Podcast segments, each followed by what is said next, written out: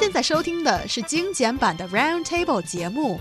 关注我们的微信公众账号 EZFM Round Table，点击页面右下角弹幕 view，可以收听往期节目或者参与直播互动。China's mobile game sector is seeing considerable growth as online games become more and more popular among smartphone users, according to a new report from data tracker app Annie. Chinese companies are behind nine out of the 10 most lucrative mobile games in the Apple App Store hmm. globally mm. in terms of gaming revenue in May this year. A first time dominance of the global gaming industry. Let's talk about this report. And are Chinese companies doing this well in well, mobile gaming?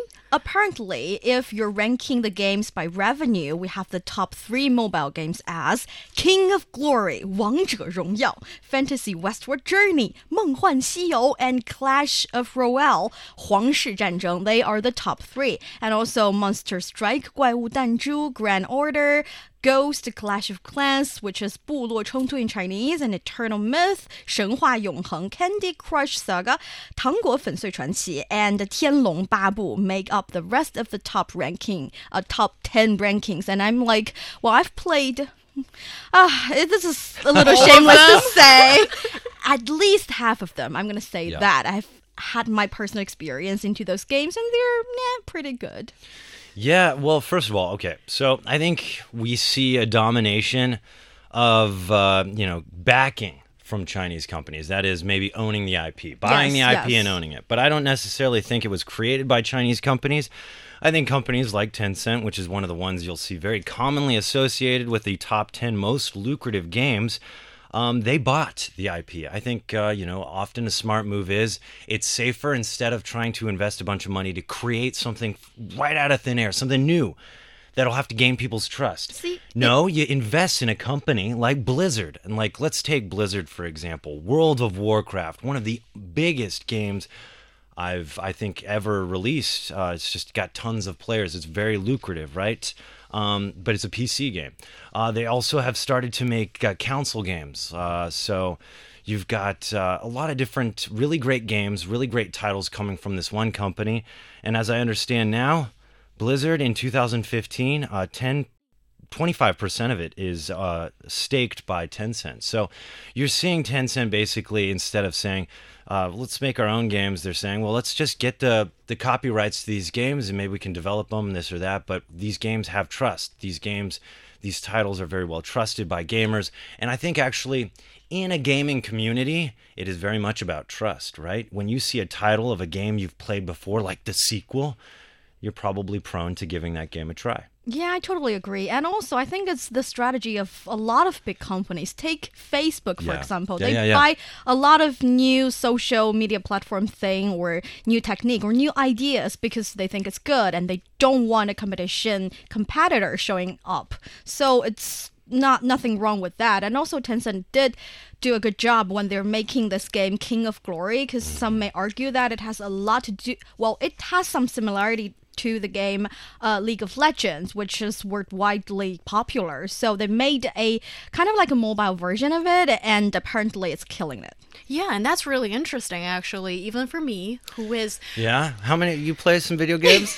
a woman in the cave would not be able or want to do so. But even for me, I've heard of 王者荣耀, and every time when I say that name, I say it with so much passion. I think that's just what a good name does to you. And also, I'm surprised that it's not um, originated by Chinese companies because when you look at the characters, yeah, the old Chan, uh, the heroes, we call them the heroes. Oh, I'm sorry. Let's get the terms right. The heroes, the and heroes. they're all so closely based uh, with Chinese history, and that's why I was very surprised that actually um, purchased uh, intellectual property has been involved here, and actually it's been localized to a really great extent that I think it's going to become one of the really great examples of how a uh, game with an international background can really work for Chinese gamers.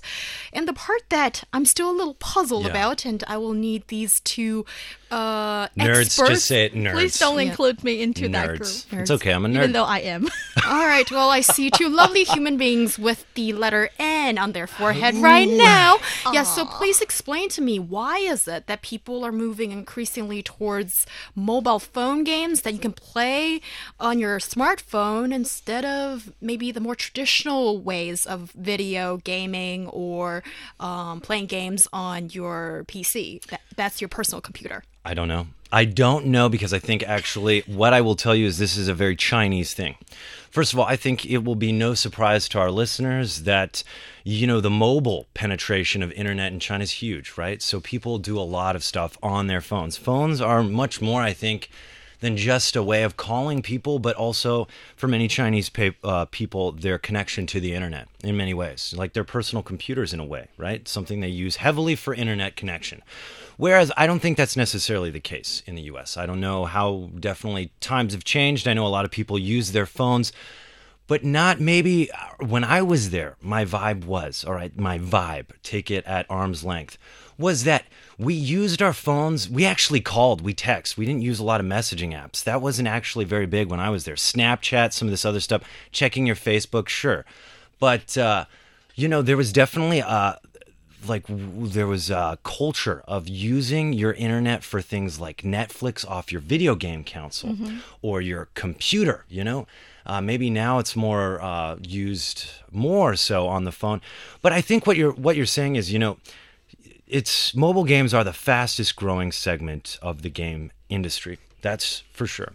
But guys, let's analyze that. Okay, console games and PC games have been around for a long time, so their growth is minimal. They aren't necessarily new, so they don't need to grow leaps and bounds, right? Whereas mobile games maybe is a fast growing industry because it's relatively new. It's got a lot of ground to cover, and anyone anywhere can basically play these games. So it's convenient. That's might be a reason why we see it growing so fast. But for immersion, for total gameplay, for total excitement, I don't think you can compare something like a console game, which I think is really what's huge in the US. Not necessarily PC. PC's changing, right? Um, I think actually PC and uh, your cell phone in many ways are merging together. But there is this kind of console culture. And uh, any Americans are listening to me that are listening to me now, you know what I'm talking about. Halo is a huge Halo. title uh, only, as I understand, really only played uh, majority wise on a console. You also have Call of Duty, some of these just Mass Effect, really huge titles, and even Blizzard, as I had mentioned, which Tencent has now invested 25% into. Uh, has created a console game called Overwatch, and I play that way too much. Ooh, okay. There's a bit of a revelation there. And Yu Holian, I've seen you have multiple phones At on your once, desk. at oh my once, god, I And you- playing can't believe games. this is being said. yeah, sorry, yeah, that's did true. I, that's have true. I said too much? It's okay. It's okay. And I see these really colorful screens that I don't really understand what's going on with little characters fighting. Yeah, so what do you think is uh, making Chinese gamers wanting to go from other places to uh, the smartphone to play games? See, I think the problem, well, the reason is Chinese people have more flexible uh, Thumbs? thumbs. They're better at I didn't know small that. screens, whereas Western, well, especially Ryan has huge, huge thumbs. Who told He you about can't- my thumbs? Okay, I was kidding. I was We see them, I think the they're massive. Yeah. all the right. reason here is that the group of people who are playing mobile games Yeah. aren't those same group of people who are playing PC video games or big screen video games. Yeah. I think they're trying to open up a a different market. That is to say, because why do people love games? I've recently uh, listened to this podcast about why people love games, and they gave out three reasons. First one being, game is a way for you to to regain that sense of explore, because like ancient people, well, back in thousands of years ago, Yeah. they are able to go out of their homes and explore the world and get some fruit or some animal on the way. They don't know what they're getting, but they can explore the outside Now world. Now we like to do that in a video game. Exactly, because now you can do that in real life. It's hard to have a exploring experience in your daily life. You get the mundane everyday job. So that sense of gaining comes from a video game. Yeah. And second reason being, um, you get to social in a video game. You don't have to deal with the same group of people every day, and you don't really have that huge responsibility when you say everything in a video game. And the third one being, you get instant feedbacks in a video game. You get level up when you gain that much experience. All the three reasons are why people are loving games. And that reason is universal. It's for everybody. But for those who don't have a technique to play PC games, mm. now they're able to play mobile games. And that is why mobile games are getting their market huge. Right. Well, imagine. So everybody has a, a phone, right? And now your phone can play games. Yeah. But it kind of you have to kind of go out of your way to get a console that is expensive and that has to be used with addition to a TV and these kind of things. And you know, I, I just want to touch on very quickly what New Honglin said because I, I often have thought it was so funny. In my time on this planet, watching video games evolve from the days of Super Mario Brothers Oh, with yeah. a guy jumping on a turtle and just, you Kill know, them. Eating ki- yeah, mushrooms and eating things. mushrooms. Yeah, it just sounds weird, but people love it, right? Okay, so maybe that you're like, wow, fantasy. You're if you're not escaping uh, your world like that, then you're just your world is a crazy place because eating mushrooms and jumping on turtles, nobody's life is that cool, right? but uh, then you have these games that popped up called like The Sims. I don't know if you guys ever Oh, played yeah, this. I, I did. The Sims, you literally have a person you're responsible for, and you have to make them get a job, make them work out, make them eat. People cared more about their Sims and getting their Sims taken care of, a little virtual character, than they cared about themselves when this game came out. That's not what I how I played, Oh by the yeah. way. Oh, we. Uh, you told me how you played, and you know what? I think our listeners would be a little worried about that. No, I'm just kidding. But you know, you could definitely have fun with that game. There's definitely a lot you could do, but it was kind of this mindset of Yeah. like, you your daily life is this, and then you come home, you turn on your computer, and you play a video game doing the same thing. It's a life in a life in a life in a life. Yes, that's total escapism from reality, it sounds. And I, I hope that we manage to get you out of that world occasionally, too, because you can't really live in that world Right. forever. That is Some not- people have definitely come very dangerously close, and it's not good for your health. Yes, I think that's a very good point, and we need to make that disclaimer Yes, too. yes. And here's my other question for you guys. I understand after the vivid portrayal and explanation from both of you, two lovely human beings with N's on their foreheads right now. Yeah. Um, but we're also seeing as um, the gaming revenue to uh, on, to be on the increase now. So is it saying that Chinese gamers are spending more as well? Because popularity is one thing, but wanting to take uh, money from your your your, your hard earned money to spend on something is a completely different story. So are Chinese gamers doing that? Well, that's a great question. Yeah. So Chinese players account for actually, well, one quarter of mobile gaming revenue worldwide, Young. So one fourth, right? Uh, the global gaming market uh, was valued at 101.1 billion US dollars in 2016, up 10% year on year. Uh, I guess Chinese players contributed 24.6 billion US dollars to revenue. I hope that answers your question. It is the largest largest share of contribution. So also, let's say, let's look at like Tencent. Uh, Tencent continues to invest in gaming companies, maybe because of this lucrative nature that I just mentioned. Um, in May, it invested 90 million into games, I guess, in into Pocket Gems, a San Francisco-based games and interactive entertainment developer. But over a quarter of Tencent's revenue is currently derived from online games. This could be a surprise because all of us see like WeChat as a necessity for everyone, but not everyone's a gamer. So maybe we th- see like, you know, WeChat would just dominate. We wouldn't even see like mobile games being such a big deal for Tencent. But obviously, their acquisitions and investments points to a very strong direction of video games. Also, you know, that is quite a big one quarter also of their total revenue coming from just video games. So I think this paints a picture. I think we're seeing that the reason why Apple games uh, are maybe being dominated by maybe these kind of games specifically known well to Chinese people is because Chinese people are the one that are playing these games almost exclusively as compared to maybe other countries. And I say that because I think our video gaming habit in the US is less centric on spending money on cell phone games. I think we have a mindset of buying a console or using a computer instead of playing it and investing on cell phones, which I think obviously I think China as we have talked about in the past is a mobile a mobile country, mobile penetrator. So your video games are much easier to get on the mobile phone to be played while you go and uh, it's already hitting the internet hard through mobile phones so why not you know See, to my understand, I feel like uh, what Ryan has just described as uh, Western people paying money for video games are Yeah. like they're paying for better experience, like better devices and better quality of game, or they buy the game because that is a good game. But I think a lot of Chinese players are using their money to get better in the game, as in they Right. wanted to win. They wanted to. it's a competitive thing Yeah, it's a competitive thing. make their thing. character, their heroes. More powerful. So I've actually, well, I've literally heard someone saying the best player in her game community spent a million yuan that's going in the game. far. Yes, that's Yeah. that's kind of crazy. And we've all heard story like a five-year-old boy using their parents' credit card to pay in the game and like spend their life-saving money kind of story. It's a sad story, but it's a real story. So I think it's like when Chinese people do get to more spare money to spend in things.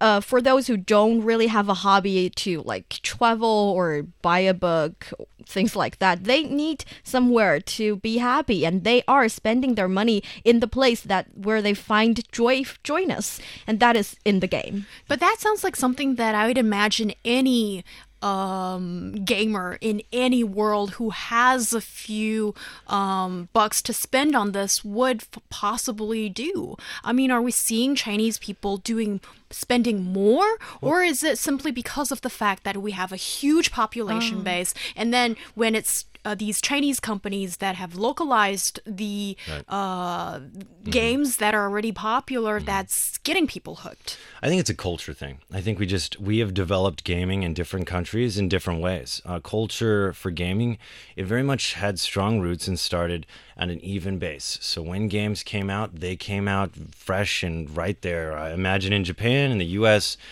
Um, almost at, at similar times, right? Um, Nintendo, these kind of things. I have memories of this. You know, I'm not saying that the Chinese consumer doesn't, but I don't think it was like necessarily as prevalent. You know, I remember things like the Nintendo 64. My dad, this is not a cell phone game. This is well before cell phones, right? My dad waited in line for Christmas to get me one of those. I thought it was the coolest thing ever. I was so thankful, you know. Um, but stores were being sold out of it, you know, and it was really becoming like people had they had sales of N- N64s and people would get trampled. You know, it was a big deal to get these things, these console games. So we have a culture, we have a history with these games, we have a trust with it, we have an association. When we play games as Americans, we play console because we've always had those since gaming originated, and PC, which was kind of like the next contender, maybe. And people feel free to argue with me if you're American. That's just my feelings on the topic. Whereas I feel like maybe when China really started to join the competitive gaming market, it has been more uh, associated with cell phones because internet connection and these kind of things and to the masses cell phones really is something everybody can connect to the internet more easily than people just buying a whole expensive setup or a computer setup or something like that you know instead everybody has a cell phone so you can compete all the time in the convenience of your own home instead of going maybe to an internet cafe to play games there suddenly i can bring the games home with me Yes, I see what you mean, Ryan. And actually, I think maybe um, China has a similar history when it comes to modern game right, right. playing, maybe. Because I remember when I was a little girl, when I was You- still you- in my you had- cave. you were playing games I well, Super Mario? my friends Mario. were, and I Oh, remember great. lots of well, not lots. Usually, if you are so lucky that your parents are supportive and buy you a game console Right. so Oh, you can play at home. I think there were loads of um, cute games like the Super Mario's and other things. Anyhow, you become the most popular kid for that weekend as other kids would would swarm to your home to want to play on the console. So that was that was um, part of our memory too. But I think today one thing I would give to this industry is that thanks to the uh, the, the prevalence of smartphones, everybody who wants a little bit of escapism can do it so easily at your fingertips whenever, even when you're having a meeting, maybe. But you can do that underneath the, I didn't the do it, desk. boss. Yeah, you know, I do want to talk about that because video games they can go south. And when I say south, I mean they can be abused. People can get addicted. Really, it can ruin your life. Um, especially, I've heard horror stories of World of Warcraft and how, you know, invested people got more so than their personal life in video games. But I think also, like everything, like a fine glass of wine, like a nice cigar, everything in moderation can be a beautiful thing that can be artistic, that can be your escape.